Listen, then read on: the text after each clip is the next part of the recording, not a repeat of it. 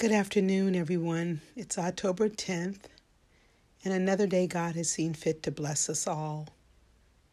Thank you for listening to this podcast. It's all about giving God your worry. God is fear is not of God. He said, "Fear not."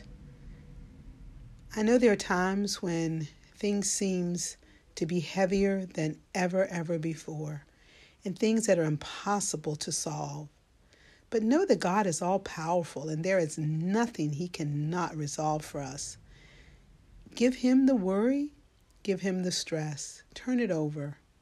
Allow God to lead you and guide you, your mind, your heart, and your tongue, and watch him work. Give God your worry.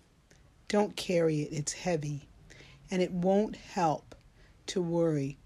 Pray Believe and have faith that God will resolve whatever it is you're dealing with and allow God to resolve it in God's way because what He does is always to our good.